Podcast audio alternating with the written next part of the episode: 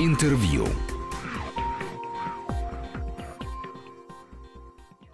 Добрый день, студия Григорий Заславский. И сегодня поговорим про Георгия Гороняна. Ему исполнилось бы 85 лет, и этому юбилею будет приурочен не один концерт. И я рад приветствовать в этой студии супругу, вдову Георгия Гороняна. Это Нелли Закирова. Здравствуйте. Здравствуйте.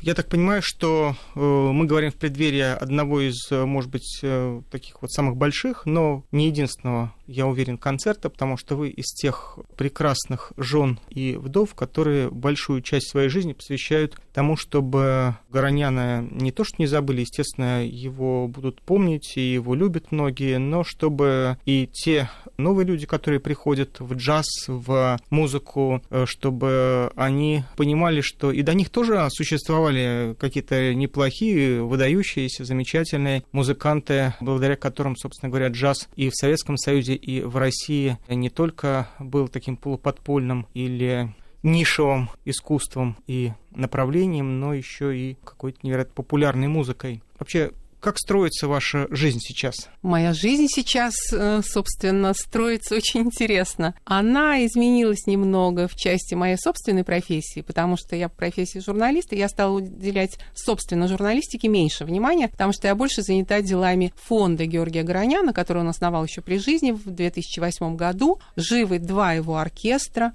Это ансамбль «Мелодия» Георгия Гороняна, который живет в Москве, живет и работает в Москве, и Краснодарский биг-бенд Георгия Гороняна.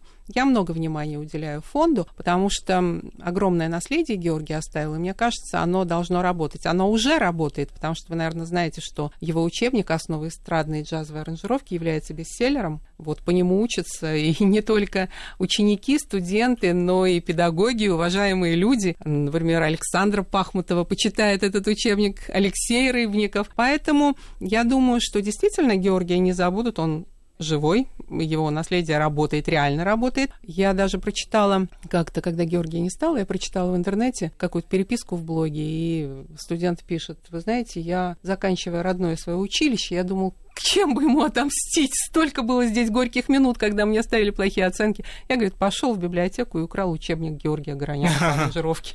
Понятно. А скажите, а вот э, те, кто сегодня работает в ансамбле «Мелодии», те, кто работает в биг-бенде, как вы принимаете в этом участие? Это же биг-бенд, это же государственный? Биг-бенд краснодарский, Да, он краснодарский. государственный. А ансамбль «Мелодия» нет, он бесхозный И, ансамбль. и как вот это же дорогое удовольствие. Антрепризный метод. Они, ребята, они не получают зарплаты, они получают только гонорары за концерты. Мгм. Мы их никогда не обманываем, платим им нормально, они все довольны, потому что Георгий очень хорошо относился к ним, потому что он сам музыкант. Он же набрал этот ансамбль «Мелодия», когда его уволили из оркестра Лундстрема. Его Мгм. уволили, он об этом узнал через три месяца примерно. А у него впереди контракты, ему надо играть концерты. И он набрал по конкурсу оркестр из студентов и выпускников Гнесинки. Через три недели они уже дали первый концерт, а через месяц они уже выступали на сцене Большого зала консерватории. Он очень быстро умел работать, и ребята это, кстати, очень ценят. Когда Георгий не стало, мне многие из них говорили, ой, а вы знаете, мы вот одну пьесу проходим, уже третью репетицию. А когда был Георгий Арамович, мы за две репетиции концерт собирали. Он не терпел никакой медлительности, вот так. Относился он к нему очень уважительно. Господа, открыли ноты. И если кто-то из музыкантов начинал жаловаться, он говорит, не можешь, я сам сыграю. Это ведь очень здорово, когда дирижер сам владеет инструментом, и музыкант знает, не можешь, сыграет дирижер. А вот э, в чем в данном случае ваше руководство? Потому что тут ведь тоже, с одной стороны, как вы прекрасно понимаете, можно, э, да и такое случалось, когда ну, держатся за какие-то традиции, и в итоге все это вымывается, вымывается живое, и в итоге уже людей начинает эта самая память мучить. А если каким-то образом сохранять память о живом человеке, то это невероятно трудно потому что, к сожалению, количество способных вспомнить живое, оно э, стремительно уменьшается, а сами живые моменты, они ну, повторяются из раза в раз одни и те же, и это, опять же, тоже превращается во что-то не живое уже, а в свою прямую противоположность. Как удается этой опасности избежать? Во-первых, мне бы не хотелось, чтобы создавалась путаница. Я не руковожу оркестрами Георгия, я не музыкант, и я не лезу в музыку, Мгм. прямо скажу. Я, И в конечно, репертуар? могу- Вот что касается репертуара, я вам сейчас скажу, как это все происходит.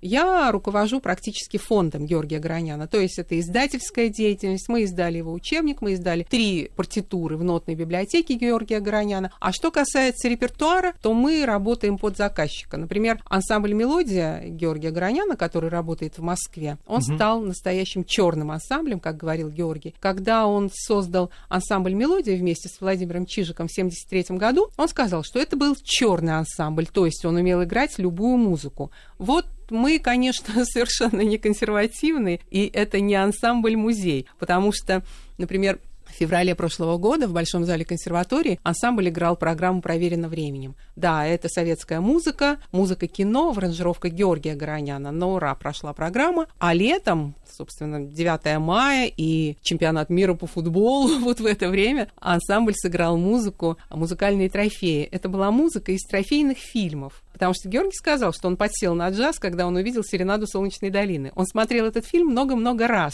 И э, мы решили взять, собственно, музыку, которая приехала после войны из немецких архивов, переложить ее в ноты и сыграть. Катя Гусева принимала участие в этом концерте. Марк Тишман пели чудесную музыку. И песни Дины Дурбин, и из «Серенады Солнечной долины» звучали песни. В общем, все было хорошо. Надо сказать, что музыкальным руководителем ансамбля мелодии является Анти Мартин Рисанин. Это финский музыкант, дирижер. Он очень-очень быстро работает. Вот, кстати говоря, наверное, единственный человек, которого я могу сравнить в этом с Георгием. Вот, он приехал просто, когда Георгия не стало. Естественно, все стали думать, как быть, как дальше работать ансамблю. Но вы знаете, дирижеры — это ведь штучные экземпляры.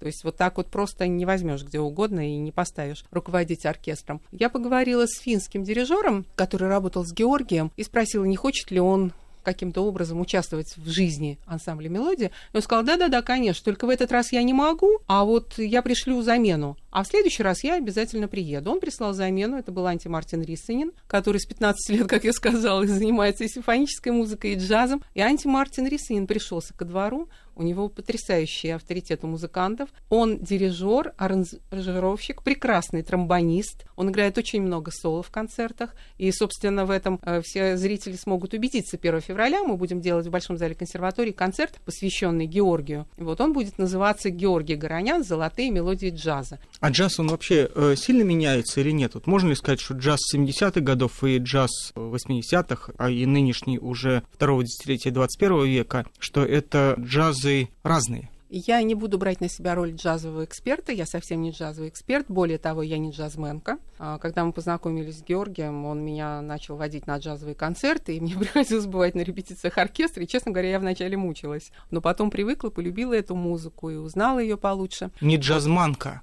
не джазманка точно. Но надо сказать, что джаз, конечно, меняется. Например, Георгий, который играл в самых разных стилях, там, progressive джаз, джаз-рок и прочее, и прочее, он в какой-то момент сказал, что авангард безнадежно устарел. Вот я угу. сегодня хочу играть музыку, которая нравится всем. И очень многие, знаете, есть такой джазовый снобизм. Очень многие говорили, о, ну, Гаранян, это мейнстрим. Ну да, это мейнстрим. Но я иногда открываю какие-то записи, думаю, боже мой, неужели это Жора? Потому что, ну, как скажем, да, это progressive джаз такой крутой, его надо еще умудриться сыграть, вот эти вот партитуры, которые он писал. А, собственно, как появился советский джаз в репертуаре Георгия и в репертуаре ансамбля мелодии, собственно, как появился ансамбль мелодия, они решили, что да, надо видоизменить джаз и сделать его форматом, удобным для СССР потому что в СССР ведь джаз запрещали, да? Ну, ну да, как эти бы стиляги, такая... которые, да, играют вот эту непонятная вот музыка, непонятную музыку. К нам просто я сама не знала этой истории. К нам просто в гости пришел как-то Володя Чижик, с угу. которым Георгий э, вместе создал ансамбль «Мелодия». У нас были наши друзья, там Сережа Курохтин, Марина Денисова. И они рассказали всю эту историю, это действительно очень забавно. Они думали, как играть джаз. Вот как играть джаз. Но мало того, что когда они учились в институтах, они придумывали самые разные фокусы концертные, чтобы поиграть хоть немного этой музыки. Ну, например, как раз сказал Георгий, они делали целый музыкальный спектакль, там, например, «Акула империализма» борется mm. с советским комсомольцем и акула империализма играет джаз, а советский комсомолец играет советскую музыку там какую-нибудь или классику. Ну и в итоге, конечно, советские люди побеждали, джаз был повергнут, но музыка звучала mm-hmm. в концерте. А потом они с Володей стали думать, и они решили, что для того, чтобы можно было играть джаз в Советском Союзе, это должно быть советише, как они выразились. И вот тогда они родили вот этот вот жанр. Они брали советскую музыку, перекладывали ее на инструментальные версии, ну и тираж первой пластинки ансамбля «Мелодия» 4 миллиона экземпляров. Полный успех. И я помню, я с Георгием иногда ездила на гастроли в какие-то дальние-дальние уголки. К нему подходят люди с этими виниловыми пластинками, просят автограф. Поэтому разные есть стили, течения. Я с уважением отношусь к музыкантам, которые занимаются экспериментами в джазе, вот. но я также очень одобряю точку зрения Георгия, что не надо отпугивать людей от этого течения, надо, да, надо играть популярную музыку в джазовых версиях. Скажите, а вот, ну, я понимаю, что вы об этом много раз рассказывали, но не спросить об этом не могу, а как вот э, получилась история, когда Горонян фактически джазово обработал Высоцкого? Да, нет, я немного об этом рассказывала. Да, неужели? Потому что, конечно же, ну, собственно, для самого широкого круга поклонников mm-hmm. Высоцкого, и уж точно первый официальный выход Высоцкого в э, СССР к слушателям, он произошел именно благодаря и вместе, то есть не благодаря, но вместе с э, Гороняном, с его мелодией. Ну да, скажем так, ну как получилось? К Георгию обратились, к нему пришел Высоцкий и сказал, Жора, давай запишем диск. Он говорит, Володя, ты с ума сошел? Кто ж тебе разрешит выпустить твои песни? Он говорит, есть разрешение, давай выпустим. Вот, и они записали первую пластинку, а Высоцкому очень понравился результат, и он сказал, все, будем писать вторую. Но не успели. Э, что еще вот из э, того, о чем вы еще не рассказали, будет 1 э, февраля? Можете ли вы сказать, что уже программа сверстана окончательно, потому что, ну, собственно, участники уже давно названы, кто будет там солировать, кто будет выступать, и тем не менее. Вот э, мы назвали концерт «Золотые мелодии джаза». Мне очень хочется, чтобы это была музыка беспроигрышная, что называется. ну, то есть та музыка, которую действительно любит народ. Это Гершвин, например, Луис Бонфа, это сам Георгий Гранян. И все это должно быть в аранжировках Георгия. Те певицы, которых мы пригласили, это Валерия Ланская, вот Маргарита Пазаян, они будут петь тоже джазовые стандарты под оркестр. Игорь Михайлович Бриль, он, конечно, будет исполнять что-то свое. В данном случае это его выбор. У него есть шлягеры. Скажите, а э, сегодня в Москве много джазовых площадок? Потому что вот вы э, выступали в оружейной палате, в зале зарядья, который уже становится такой, в том числе и джазовой площадкой. Там довольно большая э, джазовая такая отдельная программа. Тем не менее, мы понимаем, что джаз это, ну, погуляй по Нью-Йорку, ты поймешь, что джаз это все-таки еще и музыка клубов. И э, вот таких вот площадок много и должно ли быть много? Достаточно ли их сегодня? Мне кажется, что их, их столько, сколько нужно. Если mm-hmm. бы рынок продиктовал mm-hmm. желание, чтобы было больше площадок, мне кажется, их бы было больше. Вот эссе битком, а, вот есть еще джаз-клубы, союз композиторов, я не знаю, существует ли джаз-клуб Эдельмана, но вот джазовой площадкой становится Зарядье, mm-hmm. и люди приходят и заранее спрашивают, а когда будет Горонян, ну они так называют оркестр Горонян Горонян когда будет. Вы знаете, это очень хороший признак. Ко мне частенько, кстати, обращаются, звонят, и я даже не обижаюсь. Когда будет играть Горонян? Когда Горонян. Мне звонят иногда и говорят, вот вы знаете, хотим пригласить Георгия выступить у нас, и я рада, значит, все, что мы делаем, это правильно. Люди думают, что он есть, он жив, и музыка живет, и музыка молодая, поэтому это все здорово. А Заряде, я не знаю, станет ли концертный зал Заряде такой площадкой, но медиацентр уже стал. А вот джазовые музыканты, они, да, просто поскольку эта музыка, она особая, она требует какого-то взаимопонимания, она регулярно сводит на одной площадке самых разных исполнителей, ну, то есть она такая немножко другая, чем э, какая-нибудь симфоническая, прекрасная или любое другое направление. А вот сами музыканты, они друг с другом дружат или нет? Вот вы чувствуете сегодня, скажем так, конкуренцию с Гороняном, там того, другого, третьего, или вам, э, наоборот, вы получаете подтверждение того, что э, его при жизни любят любили, а после смерти полюбили еще сильнее. Нет, ну, конечно, конкуренция есть, а она очень жесткая. Жесткая? Вот. Ну, конечно. И есть кланы в джазе, без этого не обойтись. Этот любит этого, этот не играет с этим. И это все можно наблюдать в концертах. И, конечно, музыканты, которые не понимают друг друга и не любят, они, конечно, не будут играть джем вместе, джем-сейшн. И в ансамбле им будет трудно. Но мало ли случай, что случается во время живого исполнения. Кто-то ошибется, кто-то сыграет на один квадрат больше. Но у них же есть такое понятие квадраты. Квадраты. Да. Тут надо просто быть на чеку и не провалить эту музыку, поэтому взаимопонимание должно быть. Обстановка, атмосфера должна быть хорошая в джазовом оркестре. Мы должны сейчас прерваться на выпуск новостей. Через три минуты мы вернемся в студию и продолжим разговор. Сегодня говорим про Георгия Гороняна, и я рад приветствовать в этой студии супругу, вдову Георгия Гороняна, это Нелли Закирова. Ну, э, поскольку джаз — это всегда творчество, то получается ли так, что если нет вдохновения, то концерт проваливается?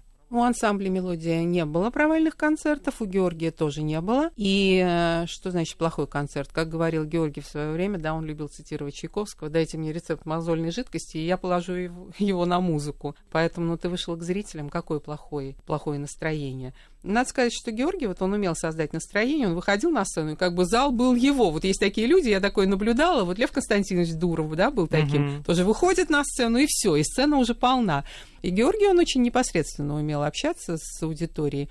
И, кстати говоря, вот он однажды сказал, он сказал, вы знаете, что-то у меня с голосом, я приболел немного, но вы меня простите, да, потому что, вы знаете, единственная есть причина, по которой артист может не выйти на сцену. Это Вы смерть. знаете? Да, он сказал, это смерть. Надо сказать, что это был последний концерт Георгия. Как это ни странно, так получилось. Поэтому Георгий выходил на сцену, он был как, там как дома. Он был с замечательным чувством юмора. Я частенько встречала их в аэропорту. Георгия и Славу Белза. Они были очень близкими друзьями. А Слава был нашим соседом и по даче, и по московской квартире. И мы едем в машине, и Слава говорит, слушай, сейчас мы тебе расскажем, что произошло в Вильнюсе. Жора говорит, Слава, пожалуйста, не рассказывай. Нет-нет, ну давай расскажем. Ты что? Нет, Слава, пожалуйста. А потом говорит, ну ладно, давай расскажем. Случилось следующее. Там, оказывается, есть ступеньки на сцене в Вильнюсе. И Георгий вышел на сцену, он этих ступенек не заметил, шагнул и шагнул в пустоту и упал. Но саксофон он поднял. И Слава говорит, что он был в шоке. Я был в шоке и думал, как же пройдет концерт и что скажет Георгий. Георгий подошел к микрофону и сказал, вы не волнуйтесь, мы всегда так начинаем. Поэтому, что касается, есть настроение, нет настроения, но вышел на сцену, люди отдали деньги и пришли тебя послушать, чтобы улучшить свое настроение. Причем тут твое настроение? Они должны забыть о своих проблемах и получить удовольствие и зарядиться на будущее. Э, когда э, появился этот краснодарский биг бенд, да, до этого не было никакого. Как вообще вот появляются, распадаются, распадались жизни Гороняна, появлялись новые коллективы? Мелодия же тоже то была, то как бы она чуть-чуть затихала, было ощущение такое, что ее не было. Ее не стало, ее да, и не да. стало, да. Вы знаете, как появился, например, краснодарский биг бенд? Ну, Это, был конечно, Гатов, да, замечательный Был такой Гатов, ч- был да. Иосиф Давыдович Кобзон, Мгм. который сказал Гатову, слушай, а что это у тебя тут оркестр, а вот есть же Горонян, а у него сейчас нет оркестра в Москве. И они пригласили Георгия. Ну, Георгий приехал, но оркестр не джазовый. Ребята вообще никогда не играли джаз. Просто оркестр, то ли духовой, то ли какой-то другой. И он сделал джазовый оркестр. Первое время он ездил туда на неделю. Он жил там неделю в месяц, а потом приезжал и репетировал перед концертами. И он был очень горд тем, что он сделал джазовый оркестр, не заменив в этом оркестре ни одного музыканта. И потом я его спросила, когда он набрал московский оркестр, вот этих мальчишек, которых я, собственно, знаю с детства, ну что им там было, 18-19 лет. Я его спросила, слушай, а чем отличается московский биг-бенд от краснодарского? Потому что структура московского оркестра такая. Ансамбль «Мелодия», добавляется несколько музыкантов, получается биг-бенд. И Георгий говорил, это два в одном. Они могут работать и как ансамбль «Мелодия» и как биг-бенд. Ансамбль «Мелодия» — это советская музыка и любая другая музыка, то есть черный ансамбль. А биг-бенд — это такой классический американский джаз. Так вот появился этот ансамбль «Мелодия», а э, оркестр Краснодарский, он продолжает существовать благодаря лидеру, который есть. Вот Георгий мне сказал, разница какая? А, репертуар пересекается, да, и там, и здесь. Но краснодарский биг-бенд, поскольку он создан из других совершенно музыкантов, из неджазовых, это оркестр «Машина». А московский оркестр — это оркестр солистов. Солистов. Я их Мгм. набирал вот по этому принципу. Говорит, любой может выйти и сыграть соло. Просто любой, люб- на любого покажи. А в Краснодарском оркестре он написал очень много партитур. И вот сейчас мы берем эти партитуры и смотрим, что там часто партия альта, потому что Георгию приходилось самому играть все соло. В Московском оркестре он уже выходил на сцену, он говорил, ну вы видите, какой у меня молодой коллектив, мне пришлось раздать все свои соло. Ему из зала кричали, Георгий, давай соло. Он говорит, ну хорошо, вот наступила моя очередь. После всех этих мальцов сейчас я вам сыграю. Скажите, а как вот вы, ну, я понимаю, что не вы являетесь э, продюсером всех этих выступлений, вот для того, чтобы оркестр или ансамбль жил, сколько нужно выступлений в месяц? Или хотя бы одно? Нет, не хотя бы одно. Чтобы оркестр жил и не работал нигде, ну, концертов пять, наверное, нужно, чтобы они жили кое-как. В смысле, Вот, но- чтобы музыканты не работали где-то еще на Да, стороне? чтобы музыканты не работали где-то еще. Но все музыканты, слава богу, где-то еще работают. Мгм. Вот. Но им просто хочется играть в биг-бенде, в ансамбле, потому что ну, это особый стиль игры, особый дух, и это команда, поэтому они, да, они совмещают работу в других ансамблях, в малых ансамблях, в дуэтах, в трио с работой в оркестре. Много нужно концертов. Чем больше, тем лучше. Чем больше концертов, тем лучше, конечно, живут музыканты. Ну, у вас же вот и фестивали детские. Да, это всегда спонсорская поддержка. А детский фестиваль «Играем джаз с Гороняном» — это поддержка Департамента культуры Москвы. Вот 20 января в этом году будет проходить фестиваль в культурном центре «Москвич». И уже 11 раз мы проведем этот фестиваль, а придумал этот фестиваль Георгий. Но он же действительно хотел, чтобы джаз слушали люди, дети. И он придумал вот такую вот версию «Играем джаз с Гороняном». Вот дети и взрослые. Но, надо сказать, честно скажу, он перед первым концертом, он очень волновался. Он говорит, наверное, мне дети весь концерт испортят. Я говорю, ну посмотрим, каких детей ты там наприглашал. И Георгий пришел на репетицию, когда послушал, как дети играют, дети, ученики джазовых отделений музыкальных школ. Он так повернулся к оркестру и говорит, ну, мужики, смотрите, какая конкуренция, давайте, покажите все свое мастерство. Не дайте этим молодцам обыграть вас. И они все играли вместе. А потом, когда Георгия не стало, я не собиралась, собственно, ничего делать в этом направлении. Мне даже и в голову не приходило, что я могу делать фестивали разные всякие. Но мне сказали, послушай, но ведь выпущены приглашения, а, есть день конкретный. Но, собственно, Георгий не стал за две недели до этого фестиваля. И есть артисты. Ну, проведи, ну, сделай, ну, что тебе стоит? Вот мы провели так первый фестиваль, а потом мы все остальные. Скажите, а вот э, где сейчас инструменты Гороняна? Потому что я вот, В э, музее Глинки. я вот смотрю, что сейчас вот а- аукцион Судбис, и будет продаваться в том числе и один из инструментов, как я понимаю, Ростроповича. Хотя после того, как его не стало, я думаю, что там или кому-то они передадут, потому что ну, среди музыкантов это принято передавать инструменты. А кто на них играет? Я думаю, что они лежат. Один из инструментов, у Георгия было пять саксофонов, Мгм. два э, в работе в постоянной. Сейчас? Это- э, нет, у Георгия А, были мгм. в работе, Селмера и Маха. А три коллекционных он же покупал, он мог поехать куда угодно. Он же был электронщиком, он терпеть не мог антиквариат в любых других сферах, но он очень любил старые инструменты. У него, например, был такой саксофон фирмы Кон 1914 года. И когда ко мне пришли хранитель музея Глинки и директор музея Михаил Аркадьевич Брызгалов, они просто ахнули, увидев это великолепие. Сейчас эти инструменты в музее Глинки, и я не знаю, как часто они их выставляют, но мне кажется, это очень хорошее место для инструментов. Может быть, даже лучше, чем аукцион Сотбис, когда инструмент уходит неизвестно куда. Э, А, ну, важно же ведь еще, чтобы на них играли, или на саксофонах неважно, играет или нет. Потому что, да, вот считается, что если на скрипке не играет, то инструмент, Да. ну, и скрипка, любой другой деревян, что они как-то начинают себя хуже чувствовать.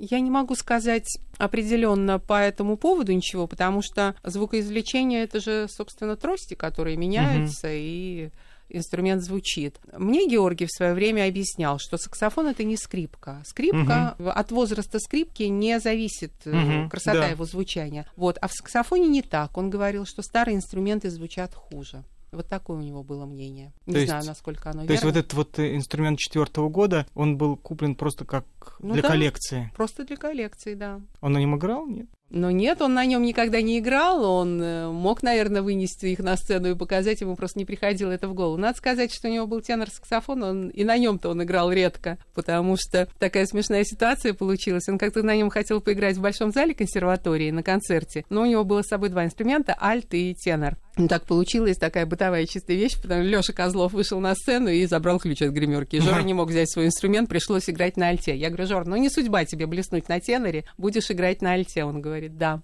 Спасибо вам большое. Спасибо, что пришли. Я напомню, что с Нелли Закировой, э, женой, вдовой э, Георгия Гороняна, мы говорили о том, как существует сегодня фонд Гороняна, какой э, концерт задуман на одной из важнейших в жизни Горонян площадок. Это Большой зал консерватории, где 1 февраля, в год, когда Гороняну исполнилось бы 85 лет, и, соответственно, 10 лет, как его нету с нами, будет первый из концертов, посвященных этой дате. Спасибо вам большое. Спасибо.